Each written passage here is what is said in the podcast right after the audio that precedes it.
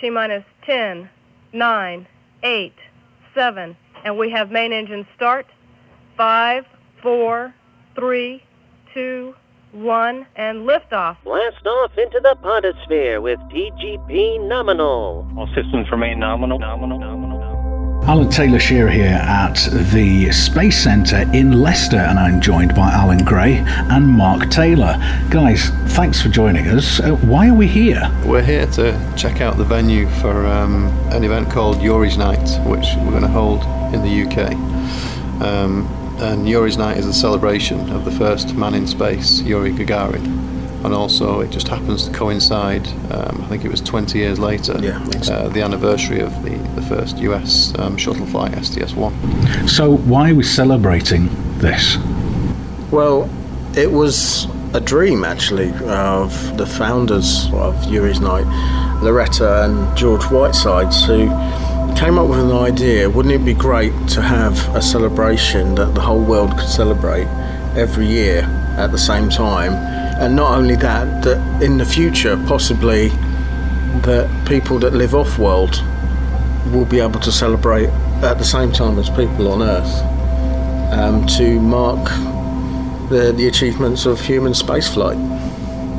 Why the Space Centre in Leicester? Well, it's one of the fundamental um, space education facilities in the UK, and it's such a remarkable facility because there's, there's such a lot here, and the whole essence of what we're trying to promote is all in one building. Yeah, got that spacey atmosphere, which really helps for an event like this. That's right. I think it's probably the nearest we can get to one of the big events that are in America. The most prominent one is the one that Loretta organises in um, Los in Angeles. Los Angeles, but there uh, there's some big ones at uh, NASA facilities out, out in the states. In Russia also there's some big uh, events, although they don't call it Yuri's Night in Russia, they call it Cosmonautics Day, and uh, it's it's still the same principle behind it. Obviously. Yuri Gagarin is the national hero when it comes to Yeah. to spaceflight in, in Russia. What are you hoping to achieve with Yuri's Night, Uh, and when is it? It's going to be the 9th of April 2016. We're going to get some guest speakers in. Uh, there's going to be some live music. There's going to be a DJ. There's going to be bars there. There's going to be interactive things that the guests can uh, have a look at. We're going to have stands there from different people that are involved in the space industry, uh, so that um, attendees can actually have a look at that and uh, find out more about what's going on out there. We're also going to try and have some uh, space ambassadors, so somebody who stands out, maybe wearing something um, specific, who may be from the space industry, who anybody can go and talk to at any point and just ask them questions about, about space. Somebody they may, they may not usually get to interact with. You're really looking for a party that's going to be educational, informative, and a celebration of that massive achievement of the first man in space. Exactly. That's yeah. correct, yeah. You were mentioning, Alan, about the moon bounce. Yes, it's not confirmed yet. Um, there's, a, there's a lot to do, but we're hoping to launch a challenge for school children so that they can um, try and decode some messages that have been sent to the moon and back. We'll see how that goes. We're, we're trying our best. You want to make it more interactive. Yeah, um, bring in more social media, um, they'll do uh, a little bit of live streaming, that kind of thing, just to uh, bring awareness to the whole uh, event. There's going to be some entertainment going on. I heard talk of stilt walkers and costumed players and people from Star Wars as well. And Yeah, we're talking with uh, the guys at uh, one of the big uh, costuming groups who do a lot for charity. Uh, they're called the Joker Squad, and they go to a lot of different events and they help raise money for charities by dressing up in Star Wars outfits, uh, and they're pretty authentic to, to what you see in the movies. I mean, these guys spend a lot of time and effort getting these costumes together and just have fun whilst they're doing it. Some of the people from Area 51, it's really bizarre what they do. They're in they're kind in of costume. Barbarella type. Yeah, they do that kind of stuff. They're sort of like giant astromech things that they uh, have walking around and uh, getting the, the feel of the whole uh, essence of uh, sci-fi and space and things like that.